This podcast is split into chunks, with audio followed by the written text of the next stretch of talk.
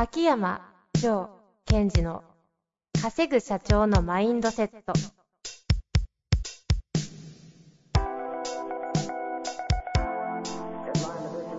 なぜ一流の経営者たちはぶつかる壁を次々と越えられるのか。そこに隠されたマインドの正体。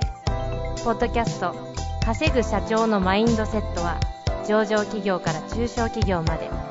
エグゼクティブコーチングトレーナーとして人材開発を行ってきた秋山城賢治が経営や人生で役立つマインドの本質について分かりやすく解説しますこんにちは、遠藤和樹です。秋山城賢治の稼ぐ社長のマインドセット。秋山先生、よろしくお願いいたします。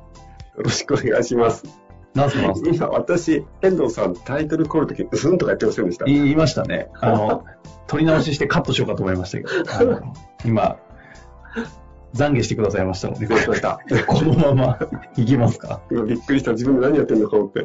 お願いします。はい、お願いします。というわけで、まあ、行きたいと思うんですけど、最近なんか朝活増えてますよね。やってますよ、朝活。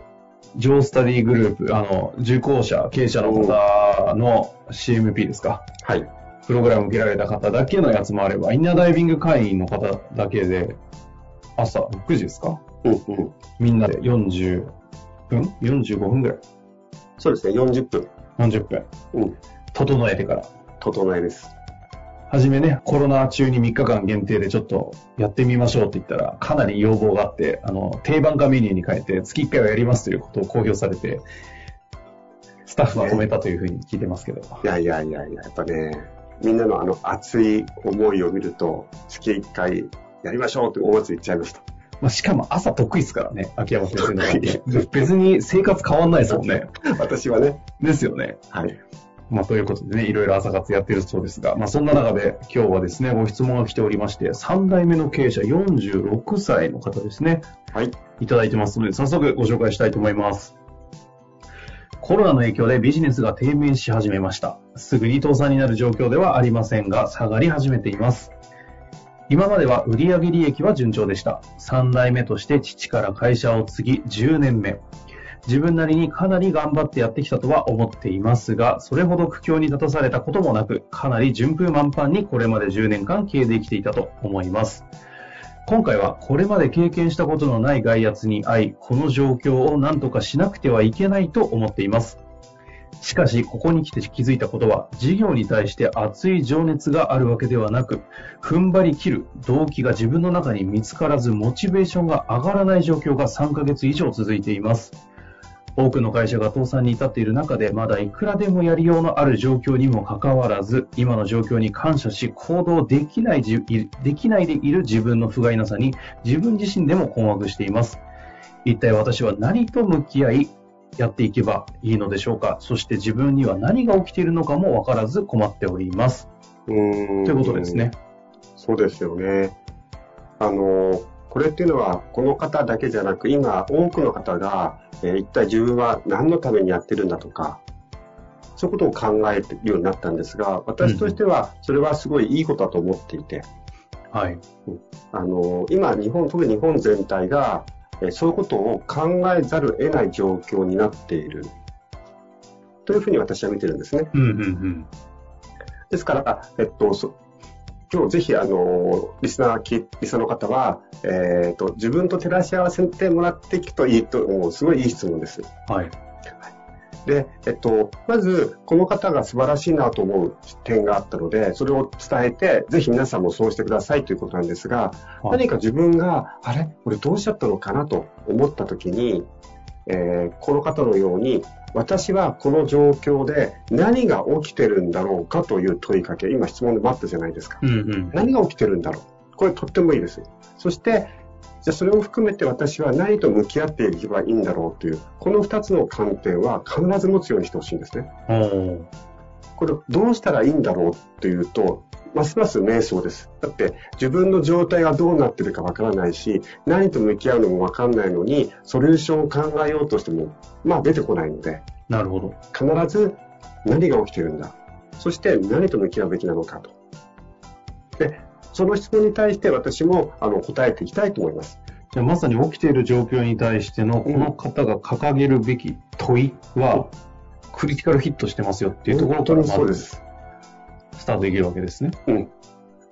じゃあ、まず何が起きてるのかということなんですけども、はいまあ、事業承継の方っていうのは、こういうことがやっぱり起きやすいというか、起きるのは最もなんですけども、あの、まあ、事業承継の方って、この方もこのことなりに承継するときにコミットしてるはずなんですよ。うんうん。じゃあその時のコミットする、覚悟したって何に覚悟したかというと、父の仕事を継ぐかどうか、つまり経営者としてやっていくかどうかってことに対してコミットするかどうかじゃないですか。はいはい。あと、では、継いだとするならば、自分がどのようにこの、えー、とビジネスを発展させるかっていうところにもコミットしていく。うんうんうん。そのコミットってあったと思うんですよ。ところが、なかったコミットが、僕は何のために生きるんだろうとか、この業を通して、えー何をしたいんだろうという、いわゆる何者としてどこに向かうんだっていうコミットする機会ってないんですよ。はいはい。えっ、と、初代の方っていうのは、えそれが、えっ、と、自分の中からもともと生まれてたりね。あとは単純にえお金を稼がなくちゃいけないとか、お金持ちになりたいという、そういう部分のコミットってあったんですけども、受教承継の方っていうのは、継ぐか継がないか、経営をするためにどうすればいいかっていうところの思考になってしまうので、ですから、えー今までそういった自分、なんていうのかな、自分が何者としてどこに向かうかというコミットするという考えをする機会が恵まれなかったんです。うんうんうん。ところが、えービジネスが順調だったので、またそこと向き合う機会も今まではなかった。ところがここに来て、えー事業がうまくいかなかったので、そもそも僕って何のためにこれやってるんだということにまあ初めて向き合うことになったと思うんですね。うんうんうん。で特に今というのは、この、えっ、と、日本全体、社会全体が変革期に入っているから、これから社会ってどっちに向かっていくのか分かんなくなってきているので、ですから、彼自身も、えーいいタイミングっていうかな、えー起きるべくして、今この状態が起きている。それはあなたのせいではないってことを分かってほしいんです。うんうん。それを踏まえて、えーぜひ、えっ、と、今自分は何と向き合っていくかということを考えていってほしいんですね。で、その時に、えーヒントとなる考え方として、ちょっと一つ言葉を今日は思い出したので、紹介させてもらうと、はいはい。えーこれ有名な言葉ですね。最近よく聞くんですけども、えー宿命に耐え、運命と戯れ、使命に生きるっていう言葉あるじゃないですか。はい。誰の言葉ですか？これはあの、えー三菱ケミカルの社長の小林社長という方の言葉。はいはい。まあなんか最近あれですか、ネットニュースとかで流れてるんですかね。そうですね。これは非常に、まあ、的確というか、分かりやすいというか、あの、自分と向き合うときに考えるにはいい言葉だなと思ってるんですね。ええで、宿命に耐え、まあ、この方、質問者の方の場合は、経営者の息子として生まれたっていう宿命があるじゃないですか。えうんうん。でそこって、えーっと、ノーチョイスなので、受け入れるとか受け入れないって問題じゃないじゃないですか。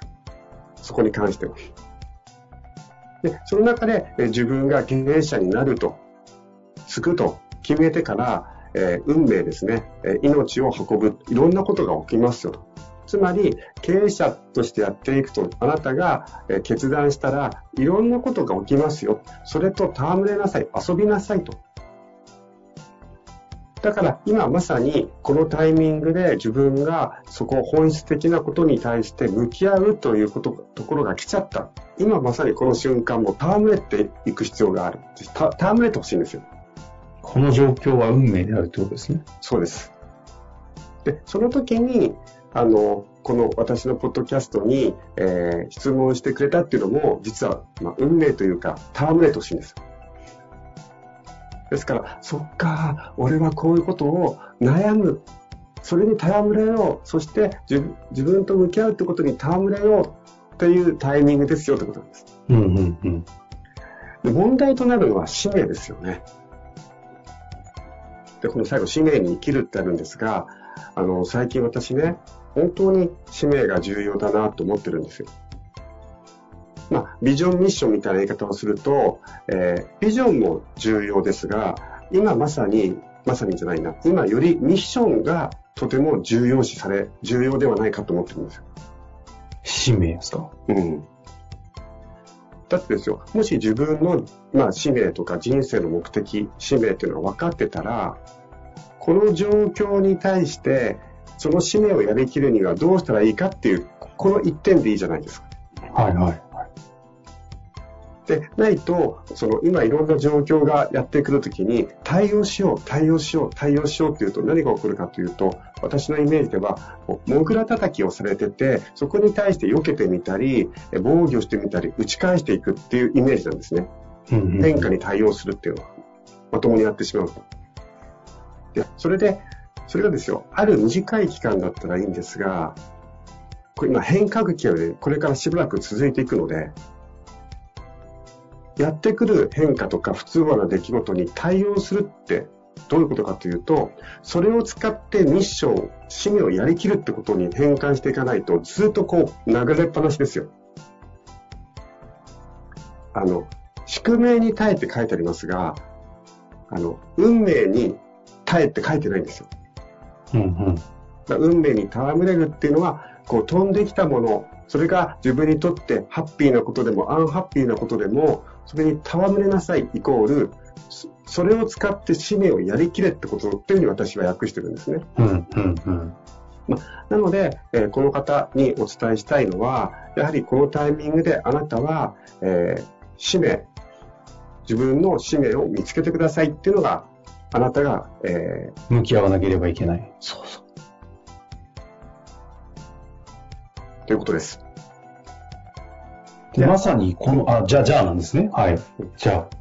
じゃあ、その、使命を見つけるってどうすればいいですかっていう時に、まあ、もしご縁があったらね、私、これすごいめっちゃ得意な分野じゃないですか。うんうん。